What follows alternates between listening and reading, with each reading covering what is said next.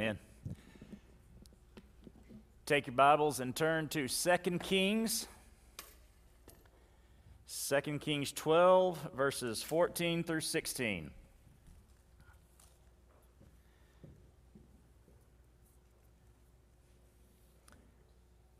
Second Kings 12, 4 through 16. Did I say 14 through 16? I got caught up in the teen numbers, 4 through 16.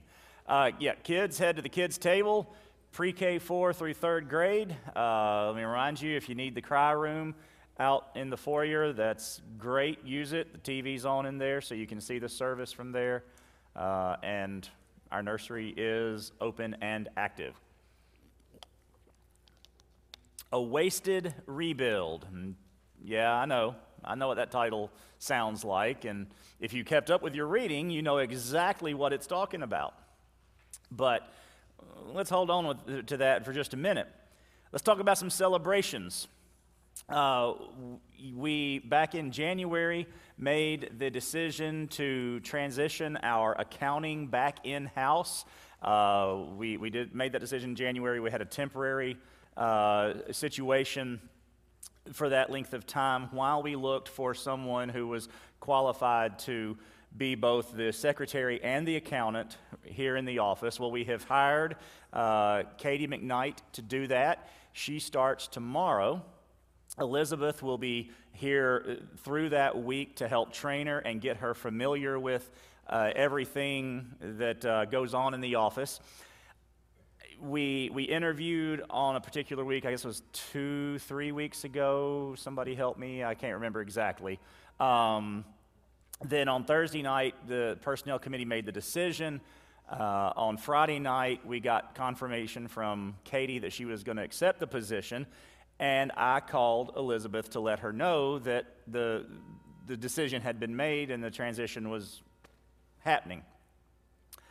Uh,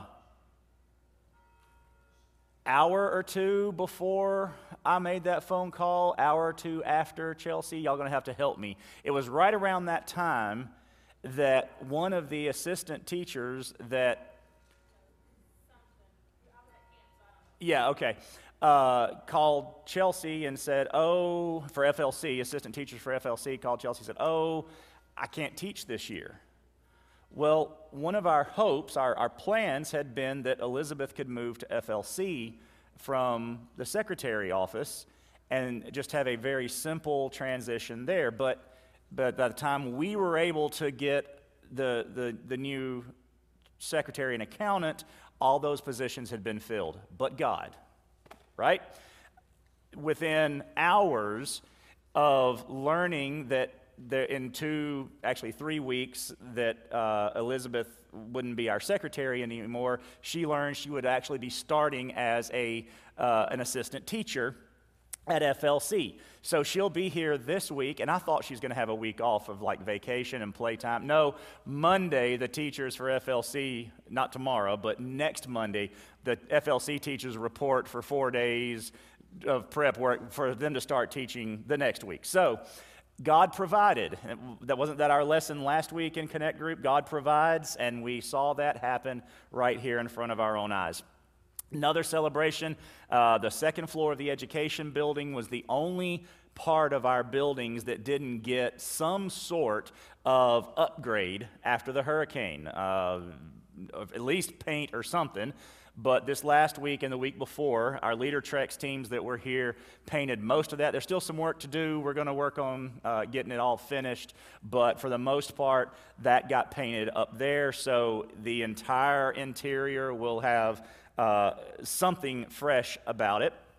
And final celebration that I have is we have a shortage of Connect Group teachers, of, of, of Sunday school teachers. And that's a good thing. What that means is we have more people coming, we have more opportunities. We're having to reorganize a couple of our adult classes so that we can have a younger adult class and a, a middle adult class and an upper middle adult class and an upper upper middle adult class. See what I did there, ladies? I ain't stupid. Um, so we're, we're trying to have some, not, you know, perfectly age graded, but you know, have some affinity, some like life experiences, and we're having to reorganize that. We had to start uh, two of our children's classes back up because we had children of that age beginning to come again. So we've had to, oh no, we got to move this teacher here and this teacher. These are wonderful problems to have. We're excited. Those are celebratory problems. There are some problems that aren't as celebratory. These are problems we celebrate. So those are our, our celebrations this week. Let's do our memory verse. And y'all, I have been working on this verse all week. I have never struggled to memorize a verse like I have this one. I can't get the rhythm right. I can't get the flow right. The words that I want to put there aren't there. So I am struggling. I am admitting that to you right now. So when I mess up, that's why. Let's say it together. Lord God of Israel, there is no God like you in heaven above or on earth below who keeps the gracious covenant with your servants who walk before you with all their heart. 2 Kings 8:23. That's the best I've done it yet. I kind of had to listen for the walk. I heard somebody go, uh, oh, yes, right, it's walk before you. Because I want to say live before you, you know, uh, all sorts of things. All right. There's actually a sermon in that, living and walking. That's a different Sunday. Focus on the last bit of that verse who walk before you with all their hearts. It's important that we remember that as we move through this passage today because that's what the passage is talking about. I, I, would love to tell you that I knew what this passage was going to be and when it was going to fall and what the topic was going to be, and that I picked that memory verse because of this. But if I told you all that, I'd be lying. This is the Lord working all things for our good. We we come to this passage, and, and I'll tell you what I was telling some folks this morning. I struggled this week. And, and, the reason I tell y'all when I struggle to prepare a sermon is because I want y'all to, one, just understand what it's like to prepare a sermon week to week, but I don't want to just share knowledge with you. I don't want you to just leave here knowing more about the Bible than you knew when you came in. That's good, that's important, that's great, actually. But I want you to be able to read the passage for yourself, whatever passage it is, and go through some of the same process that I do. I, I want you to not just read the verse and, and, and accidentally or intentionally make it say something it doesn't say because you're not reading the rest of the context. It's important that you understand how to read the Bible for yourselves. Eh, more than just reading through it, that's good but to read it and then understand it. And part of understanding is knowing what's going on there, what's the context of the passage, what's going on in my life. There's just, there's just a lot more to it. This is why we disciple. This is why Paul told Timothy, What I'm passing on to you, entrust to faithful men so that they can teach others. It, it, it's why, because you can't, the, the message of the Bible is simple. We're sinners, God's perfect, we're condemned, Jesus saves. I mean, the, the message is simple, but, but to just go to the Bible and understand it, no, that, that's why we have teachers. You, you wouldn't be able to just go to it and, oh, well, that, I got that perfectly figured out now. Uh, people who have been studying it their entire lives, the same one little passage struggle. All right, so that's, that's why I tell you the process. So this week was a process. I looked at this verse, this, this passage, I knew what it said. It's, it's narrative. So, narrative doesn't say, hey, you need to do this. Narrative isn't like poetry where you're getting an image of, of, of something by using different images. It wasn't wisdom, scripture, wisdom literature, so that, okay, this is stuff I just commit to memory and understand, and, and, it, and it, affects my day to day life. It, it, wasn't a letter, it's, it, it's not didactic, it's not teaching us, it's, it's not saying, uh, do this, don't do this. It's, it's, it's, it's telling a story, it's, it's history. So I come to it as, in that way. I read it as history. All right, this, this happened. Great. So, he, he wanted to repair the temple. Some folks weren't doing the job. He figured out a better way to do it, and they did the job. And yay, Joash. And, and I, I, I tumbled it over in my head. I tumbled it over in my head, and just I couldn't see how this mattered until I remembered something I said two Sundays ago. See, even I forget. Even I forget what I said and have to be right. Oh, that's right. This is a narrative, which means, in most cases, it's part of a longer narrative. And in this particular case, it's part of the narrative I told you about two weeks ago that goes from Joshua to the end of Kings. This is all one unbroken story. Written while they were in exile in Babylon, to, if you remember what I told you, remind them why they were in Babylon in the first place. Some 30 years or so after they were exiled to Babylon, the, the chronicler puts all of this together because many of the people who came into exile are dead and gone. And after 30 years, you have people who were born in exile and are now having children in exile who have never been home. And this is to, the, to remind them. So we have to zoom out from this passage and go, okay, this narrative itself is important, but why? It's because of the broader narrative. And that's how we're going to break it down this morning into the the micro view, we're going to look closely at this passage. The macro view, we're going to pull back into context. And then the sulfur view, what does it mean to us? But first, some imagery to get you thinking. Sewage in a pretty cup is not drinkable. Y'all to agree with me on that one? We put sewage in a very nice, beautiful, you, your, think of your favorite coffee cup. Why is it your favorite? It's from your favorite place to visit, maybe. It's just pretty, or you've got nice stemware at your house because you got it um, as part of your, your wedding set and you have never used it since. But you've got it. And you can put sewage in there, and it doesn't matter the glass, that's not drinkable. But wait a minute, what if we had a, an expensive and pretty cup. Well, that's, that makes the sewage drinkable, right? It's not just pretty, but I spent a lot of money on the outside. Um, you know, Jesus talks about this whitewashed tombs, he says, uh, pretty on the outside, dead men's bones. He actually says a cup, clean on the outside, but on the inside it's full of filth. The outside doesn't doesn't affect what's on the inside. It's, it's the other way around. I, I, could, I could even say that uh, I, I could pour the sewage out and say, well, let's just pour water in there. Well, no, we're going to want to clean that thing up.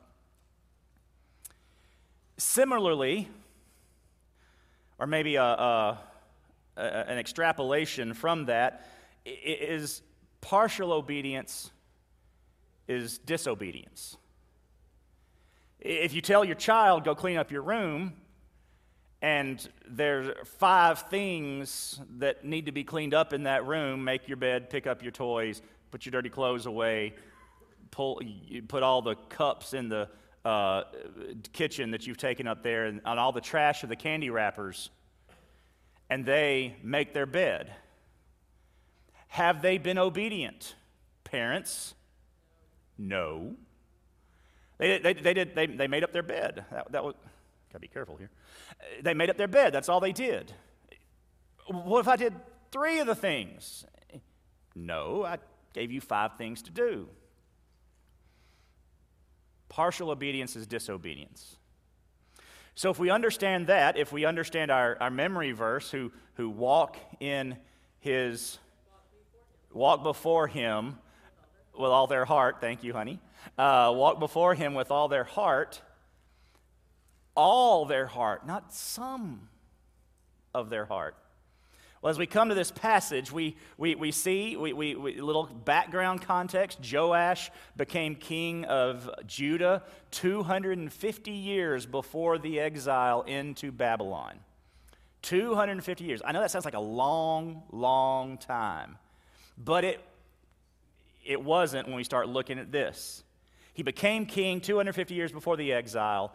And over that time, over his uh, 40 years of uh, reigning over Judah, he and Israel were only partially obedient.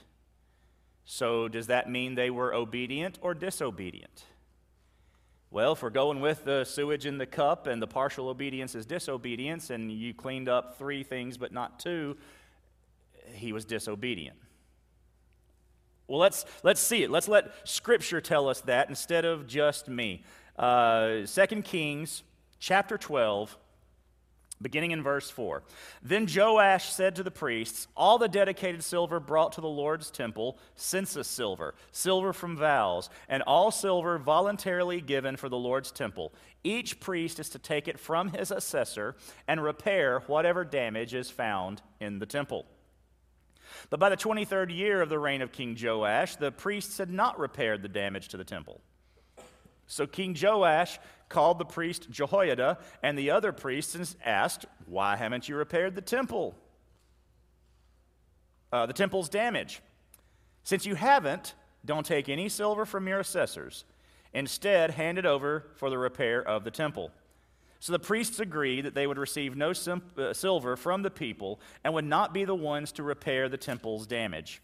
Then the priest Jehoiada took a chest, bored a hole in its lid, and set it beside the altar on the right side as one enters the Lord's temple. The priests who guarded the threshold put into the chest all the silver that was brought to the Lord's temple. Whenever they saw there was a large amount of silver in the chest, the king's secretary and the high priest would go bag up and tally the silver found in the Lord's temple. Then they would give the weighed silver to those doing the work, those who oversaw the Lord's temple. They, in turn, would pay it out to those working on the Lord's temple the carpenters, the builders, the masons, and the stonecutters and would use it to buy timber and quarried stone to repair the damage to the Lord's temple and for all expenses for temple repairs. However, no silver bowls, wick trimmers, sprinkling basins, trumpets, or any articles of gold or silver were made for the Lord's temple from the contributions brought to the Lord's temple. Instead, it was given to those doing the work, and they repaired the Lord's temple with it. No accounting was required from the men who received the silver to pay those doing the work, since they worked with integrity. The silver from the guilt offering and the sin offering was not brought to the Lord's temple, since it belonged to the priests. Now, if you didn't read this passage this week, and this is the first time you're hearing it, maybe you can understand why I struggled with what am I going to preach here? There's a lot here. There are a lot of principles here that, that we could pull out. I, I have a friend in Arkansas who, who uh, their church does the same thing we do. They have they use Explore the Bible in their Connect groups, and he preaches the passage uh, for that Sunday from Explore the Bible. And I asked him yesterday. I messaged him on Facebook. Said, "Hey, what are you doing with uh, with the passage this week?" Here's my outline, here's what I've done, and he sent me back his. And, and, and we both focus on the text. The text says what the text says. But in our two contexts, the application is different. He is talking about uh, uh, church structure. He's talking about accountability, and, and uh, they're in the middle of, of raising funds for a building. So it, that passage fell at a great time for him. And it, it was interesting to hear his message and go, well, yeah, that, absolutely, that's an application of that passage. Then the Connect group this morning has a different application. It, it focuses on a smaller part of the passage, but pulls out some uh, specific points, and, and has a different thematic application, and that's okay too. And then this morning for us, I believe we have what God is saying to our church. But let's look at the micro view first. What is this passage saying? Uh, the micro view could also be the, the uh, setting of the passage. What, would have, what was the author's intent in recording this? And what would the people at the time of reading understood? What, what would have gone through their heads as they read this passage or had it read to them? Well, first, with a little background context, we see that there have been years of neglect and idolatry. The temple at this point, I think I read somewhere, is about 125 years old. So it's an old building. We know what that's like. And it had just fallen into disrepair, but not just disrepair. Jehoram, his son, Ahaziah, his wife, Athaliah, who was Ahab's daughter, from the northern kingdom. We, we got issues, major problems here. They had all brought idolatry in to, um, to Jerusalem. And I, I, I, went back and looked, and I couldn't find this, but I, I, I will say with hesitancy, I think I read that they had actually set up Baal worship in the temple. Now, I know that somewhere there had, they had set up Baal worship. I'm positive of that but I thought I read somewhere that it was in the temple. Don't hold me to that one.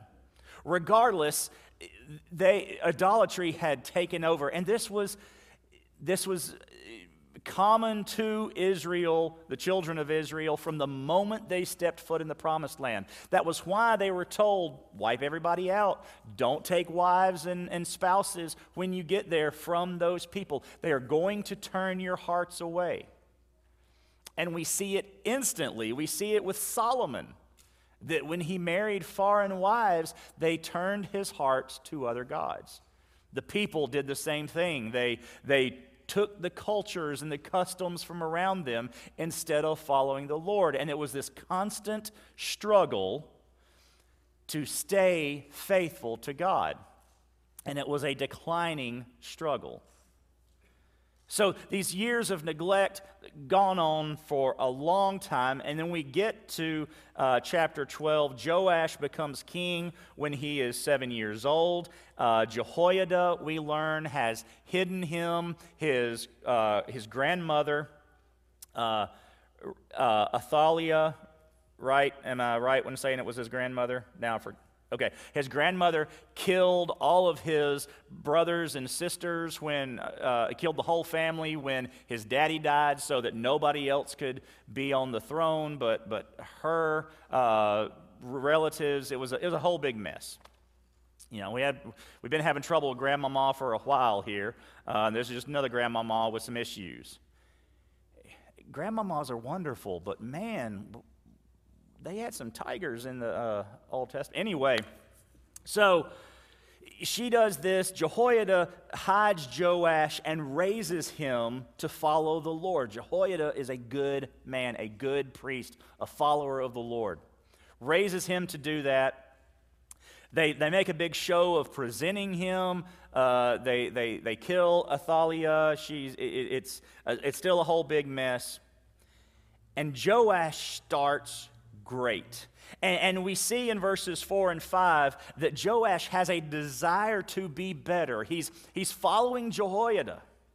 He, he's doing what Jehoiada says. And we don't know when he uh, said to the priests to, to repair the temple. It probably wasn't when he was seven, it was probably as he got to be uh, older, uh, an adult, uh, you know, late teens, early 20s, that he made this decision and said, let's do this. He really wants to be what Jehoiada has raised him to be. And one of the things he knows is how important the temple is to worship. They've been told to take care of the temple. It's, it is part of what God set up for his Old Testament people. The temple was vital to worship. So he let them know and told them, You take care of it in this way. And they hadn't. So Joash is doing the thing he needs to do. He's, he's doing the repairs, he's doing the remodel. He wants to be better. So he sets it up. He tells the priests, hey, y'all, y'all take the, some money and you do this. Well, verses 6 through 8 show us some poor leadership. They didn't do what they were told to do. The, the priests, for whatever reason, uh, for any number of years. We don't know. The, the, the way this reads, it sounds like he set it up when he was seven, and for 23 years they didn't repair the temple. It, that's, it's just given us when he changed, when he said, hey, y'all haven't repaired the temple. It doesn't tell us when he told them to repair the temple. It could have been a year, it could have been 20 years, it could have been 50, we don't know. But in his 23rd year, he says, Look, guys, I told y'all to repair the temple however long ago, and you haven't done it.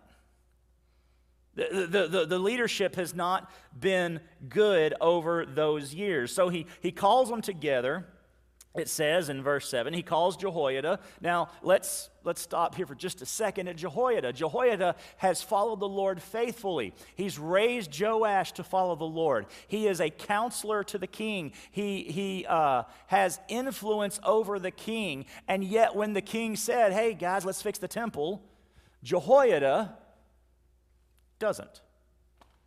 Why? We're, we're not told He's old. We know that because he dies in just a few years at 130. So that's going to slow you down, right? But I'm thinking the rest of the priests weren't that old. We don't know why. Jehoiada doesn't follow through with his king's command. But he doesn't, and the priests don't, and they don't do the repairs that were necessary. So, Joash mixes things up. Now, we could get into all the different offerings that he's talking about and where the silver is coming from and who got paid and who didn't get paid. And those are some interesting things to go look up if you want to. I don't think they have a lot of effect on us right now today for the direction we're going. What we do see is that the leaders had a responsibility and they didn't fulfill their responsibility, so there was leadership change. And the priests agreed, verse 8, that they would receive no silver from the people and would not be the ones to repair the temple's damage. So their, their source of income was changed. They didn't suddenly not get paid, but the source of income was changed and their roles were changed. They had different leadership roles from then on. These executive changes, these structural changes that Joash makes, last now all the way through the, um, the exile. So these they last over 300 years. When he changes this, it's a very permanent change. But it was a necessary change because of what was going on. So he makes these changes. They, they, they set up a different way to do it, and verses 8 through 16 tell us, uh, uh, sorry, 9 through 16, that should say, tell us all about that. They took a chest, they bored a hole, they, they had special offerings, is what they did for a particular purpose. And the people showed up. As we read through, we see they're having to empty the chest regularly, and they're able to get the work done. They're paying the folks uh, that are doing the work. And over time, the temple is repaired. The, the king and the, the king's secretary and the high priest, and they're, they're all involved in it. Everyone is doing their job. Everyone is uh, uh, responsible to, to their position. They're, they're members of the body, all doing the, the, the, the uh, things that they were put in place for. Verse 13 tells us that they, they didn't even use what was coming in to make new utensils, new, new accoutrements for the, the, the temple worship. They were just focused on repairing everything else first. It tells us the people that were doing it were responsible, that no accounting was required because they were honest people who worked with integrity. And the, last verse, verse 16, the silver from guilt offerings and the sin offering wasn't brought to the temple. Those were the priests. See, they still got, they still had their job, they still got their salary, but they, the responsibility for other things were removed. They had the best of intentions. They determined to repair the temple, and they did. Because the, the, the, temple, let me say it again, the temple was vital to worship. That is where the Spirit of God rested, in the Holy of Holies, on the Ark of the Covenant. When you went to the temple, you knew. You knew God was everywhere, but you knew when you went to the temple, He's right in there. His, his Spirit is right in there. He is everywhere, but the glory has fallen on the Ark. It's right in there. We got to keep this place up.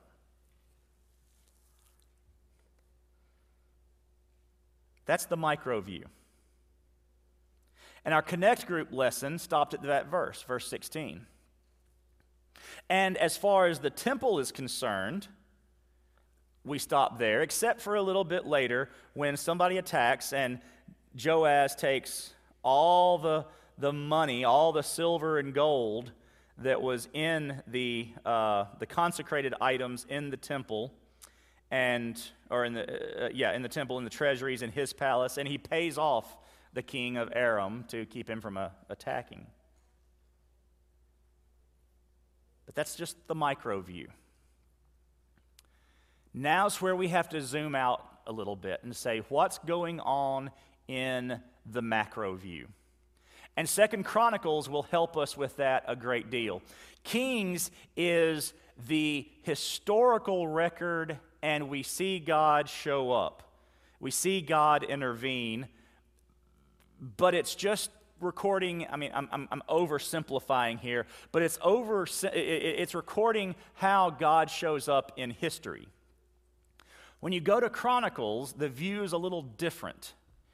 It's it's history but it's more history as it is controlled by god hear the difference history and kings and God shows up. I mean, there are miracles, there's God's sovereignty, it's in there, it's, it's not completely devoid of that. But when you go to Chronicles, it is very clearly God did this because this happened, and God allowed this to happen because this had been done, and God brought this about because the people did this. It's, it's much more theocentric, God centric than Kings is. And that's where we go to see the macro view. So turn to Second Chronicles 24. Um, it's about uh, 100 pages in your Bible, there, give or take. Turn right. Second Chronicles, chapter 24, and we get more details. We, we get more God details. And we see in verse 24, I'm sorry, chapter 24, verse 13, something that it didn't tell us in Kings. We end in Kings talking about the temple by telling us that the, the, the workers were, were honest and the priests still got paid. But in verse 13, uh, verses 13 and 14 of Second Chronicles 24, it says, The workmen did their work, and through them the repairs progressed. They restored God's temple to its specifications and reinforced it.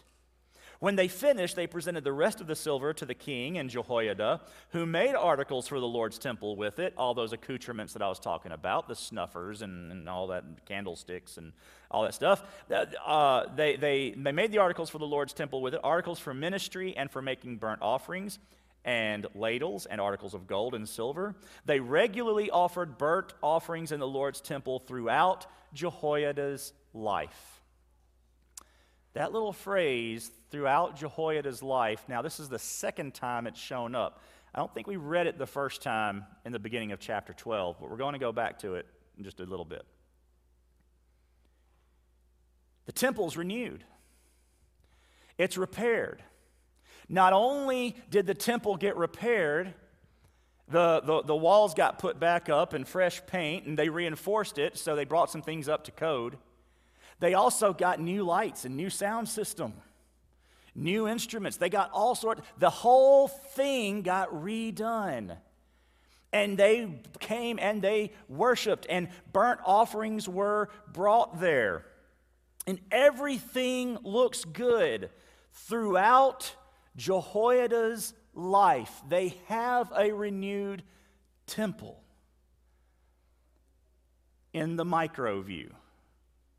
But in the macro view, we find out it's only partial obedience. We can go back. If you kept your finger at 2 Kings 12, you don't have to go back there. I'll just read it. Verse 2 tells us of Joash. He became king. He reigned 40 years in Jerusalem his, uh, uh, uh, I'm sorry, throughout the time, here we go. Throughout the time the priest Jehoiada instructed him, Joash did what, what was right in the Lord's sight.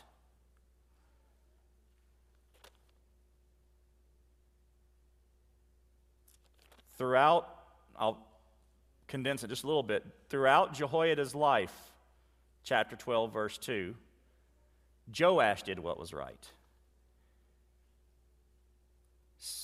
Uh, 2 Chronicles 24, throughout Jehoiada's life, they offered burnt offerings. Throughout Jehoiada's life. That means there was a beginning and there was an end. That means there was partial obedience. Well, we, we see it again in verse 15 of chapter 24 in Second Chronicles. Jehoiada died when he was old and full of days. He was 130 years old at his death. He was buried in the city of David with the kings. Y'all, he was honored. He was important. People knew this man followed God.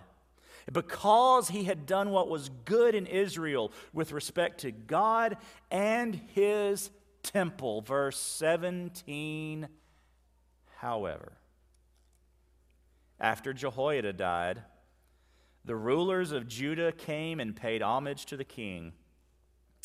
Then the king listened to them.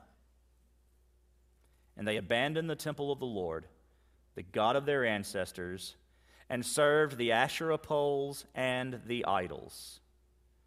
So there was wrath against Judah and Jerusalem for this guilt of theirs. Partial obedience. The temple was fixed. They had everything they were supposed to have according to the specifications, right? It says that according to the, its specifications, and they reinforced it. They went above and beyond, and then they had money left over to do all the other things that they needed to do for the temple. And while Jehoiada lived, they worshiped, they brought offerings to the temple like they were supposed to. But when Jehoiada died, and the leaders of Judah came to Joash, they got away. They served Asherah poles. They abandoned the temple of the Lord. Rebuilding the temple, repairing the temple was great. It was important. It was required. It was necessary. But that was only part of the job. That was only part of the obedience. The other part of the obedience that was, was that when Jehoiada died, they continued to bring burnt offerings to the temple. When Jehoiada died, Joash continued to be faithful to the Lord. But that's not what happened. They didn't end well.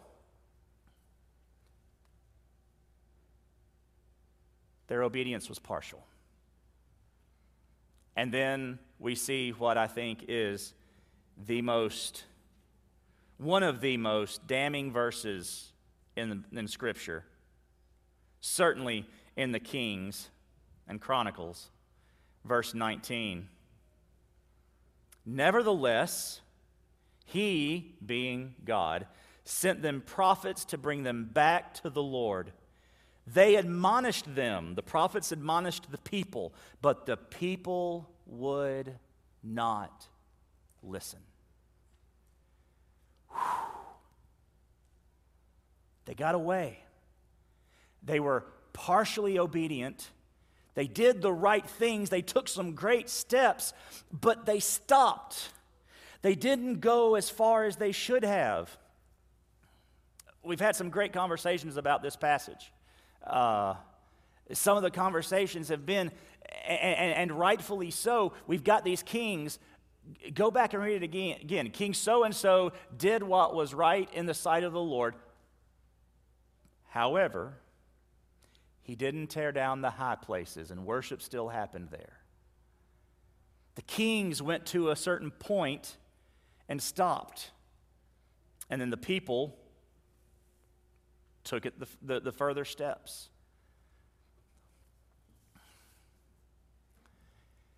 There's no point where we can stop.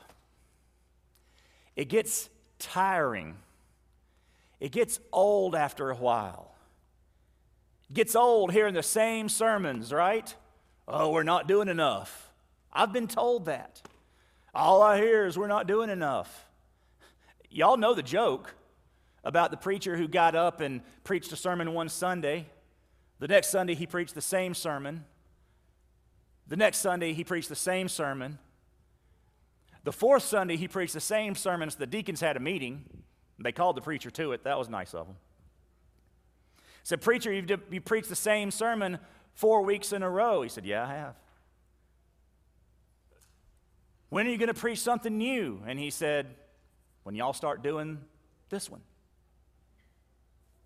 I'll preach the next one. It gets old constantly. Can you imagine reading through Joshua to Second Kings? Hopefully, we've done that. And Joshua, they come and they take over the, the promised land, but they didn't take all over all of it, and they didn't take out these people. They didn't do this. And we get to Judges, and the people did what was evil in the sight of the Lord, and the people did what was evil in the sight of the Lord, and the people did what was evil in the sight of the Lord. And it just gets worse and worse and worse till we get to the end of the Judges, and they're chopping up people and sending parts of them around the uh, country. And those are the Levites, the church people, chopping up people and sending them around the country. Not even going to talk about who the person was, just for sensitivity's sake. And we get a king and it's Saul, and pff, he wasn't any good. And we get a king and it's David, Bathsheba. And now we've got Solomon. He's wise. He's got 700 wives. Uh oh. And further and further and further and further they descend. And you've got to expect the people that were sitting in Babylon 25, 30 years old, never been a part of it. They're looking at this going, Do you have any good news for me? Is there a happy ending to this story? You, you, got one of those stories that, you know, I don't know, makes people laugh? Not this? I can just see the author going, This is where we are, folks. We're in exile because of this. All God wants is obedience, but not partial obedience. Michael, I'm not perfect. Neither is Michael. We're not going to always get it right. But that doesn't mean we stop striving for it. And that's what we need to see here. This was the partial obedience that they went to a point and stopped. We're good. We fixed the temple. Everything's fine. No. You've got a pretty cup. You got an expensive cup, but you're still filling it up with sewage. It's what Jesus was telling the uh, the Pharisees, the people who enforced the law. You're a pretty cup, you're nasty inside. We see a continued descent to destruction because in 250 years, the temple's going to be torn down. It's going to be gone, not just in disrepair. And it's going to happen again. Yeah, in, in 70 AD. One more time. So that's the macro view. The Sulphur view. And y'all are going, Michael, Michael, Michael. I got news for you. Michael's going, Michael, Michael, Michael. We can fix buildings after a hurricane. I mean, well, Maybe not the next one, you know, we got the whole insurance thing. Um, but we, we, can, we can do that. We, can, we did. I think the sanctuary is beautiful. I think what we have gotten, we, I, I, got to hear somebody telling somebody else about our sound system, how incredible our sound system is. I thought it was, but I don't know anything about them. It is. The, the, we, have, we were blessed by God to be able to spend five and a half million dollars of somebody else's money to redo our entire campus. And we can do that. We can rebuild after a hurricane. We can rally financially to support our ministries.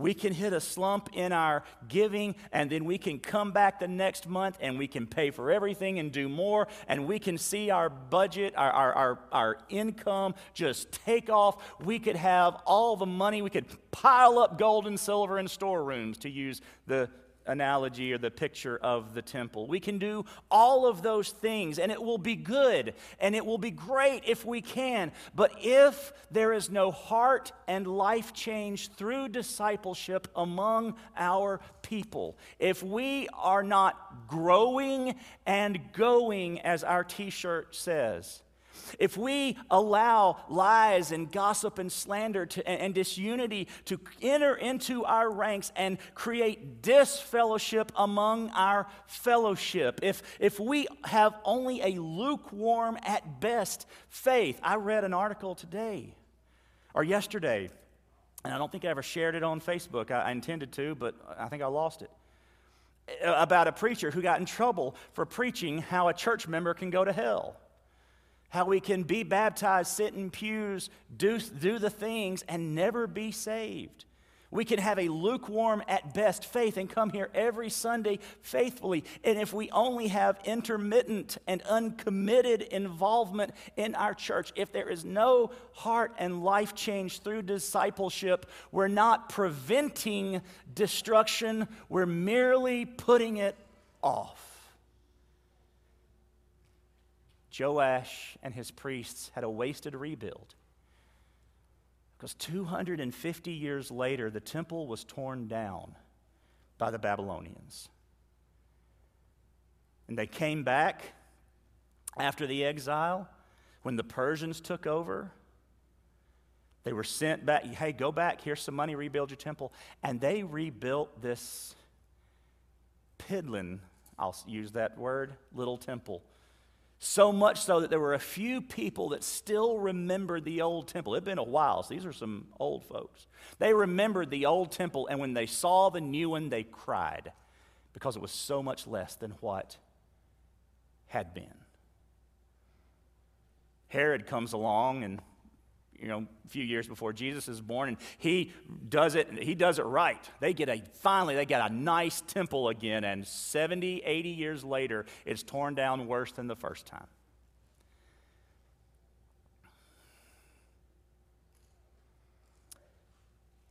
It's all about who we are. We can have the nicest facilities, or we can have no facilities. What matters is who we are. Are we following God with all of our heart, soul, mind, and strength? Are we fully obedient? Not perfect. But if God says do and we don't, we repent of the don't and we do.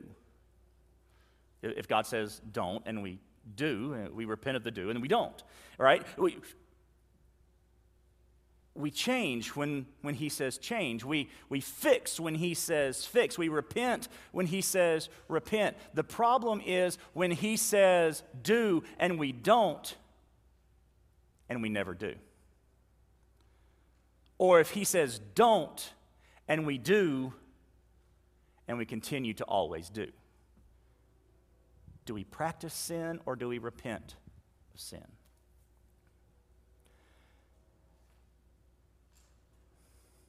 Nothing that God does is ever really wasted.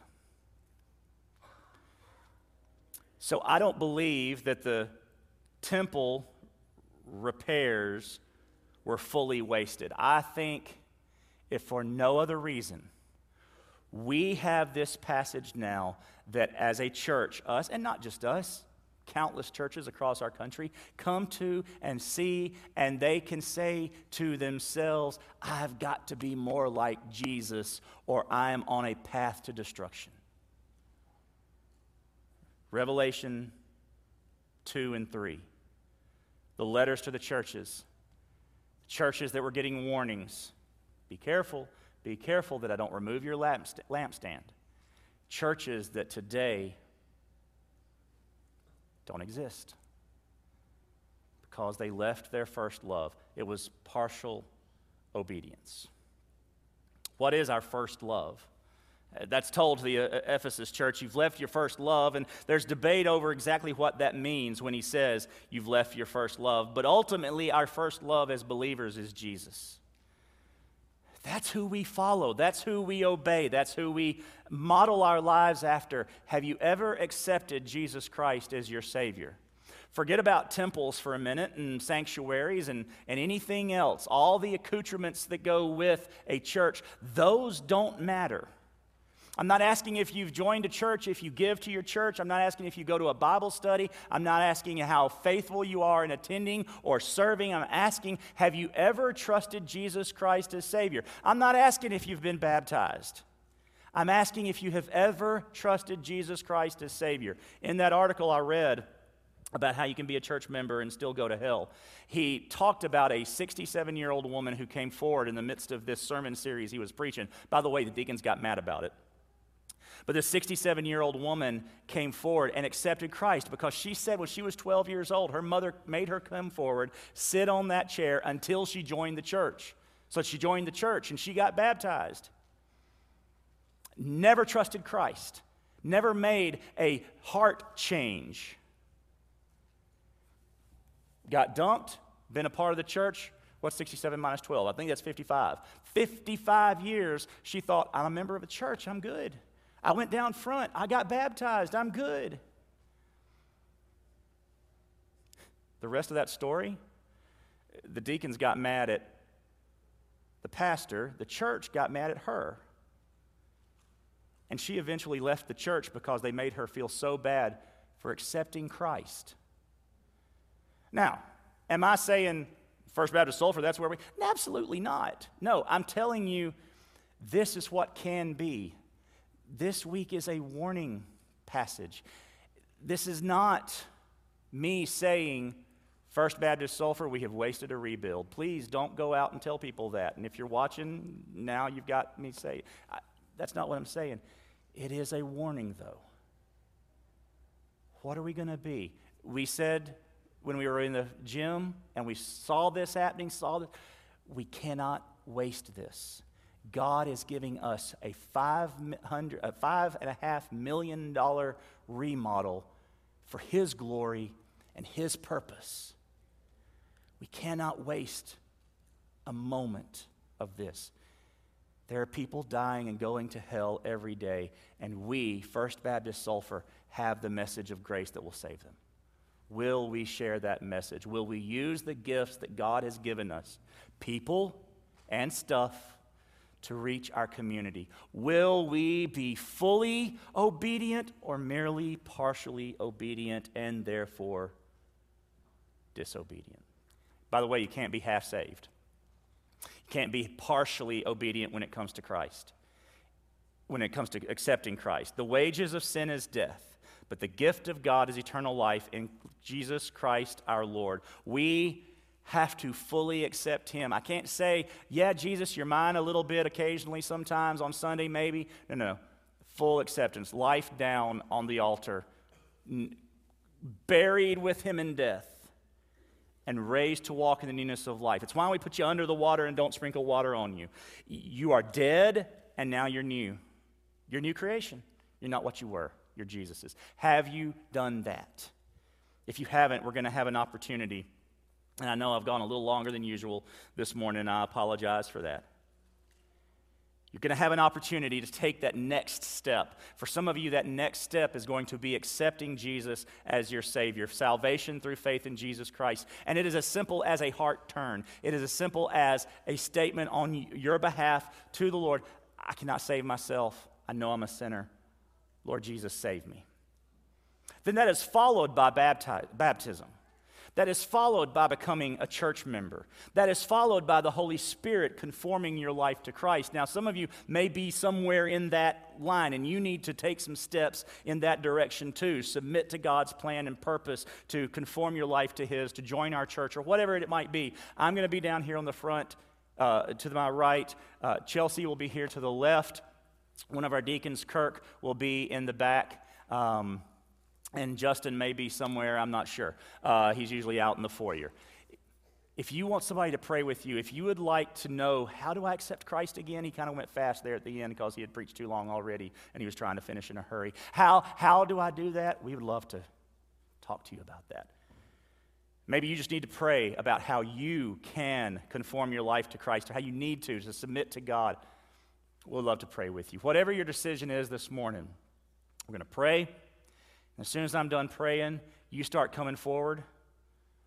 Maybe you just want to pray here at this stage. You don't need one of us. That's fine. All you need is you and God. But we're going to have that time in just a minute. Would you pray with me? Father, I pray that nothing that you do in our life would be wasted. I, I, know that you use whatever you do for your glory and for your purpose, no matter how it affects us, how it changes us. But I pray that we would not waste what you've done in our lives. God, hurricanes and pandemics are a beautiful tragedy. They were tragic and they, they ruined some lives and, and they messed up things. And, but Lord, in your providence and for your glory, you can say these are opportunities for us as a church. And that's the beautiful part that you can take the worst of things and make good from them. Lord, we pray we do not waste that. And God, the way we don't waste it is to be obedient to you. So we need your Holy Spirit to speak to us about how we need to be obedient. Not partially obedient, but fully obedient. Lord, when we are disobedient, chasten and correct and disciple and discipline us so that we get back on the right path. And I pray, Lord, that we will. We will not continue in disobedience like Israel did, like Judah did, and see their destruction and have to look back. Boy, why did this happen? But Lord, we would respond to your word, to your calling, to your leading, to your guidance, to your commands. And we would be obedient to you. Work in our hearts this morning as we sing, as we pray, as we worship, as we hear from you. In Jesus' name, amen. So let's stand, let's sing, and let God work on your heart this morning.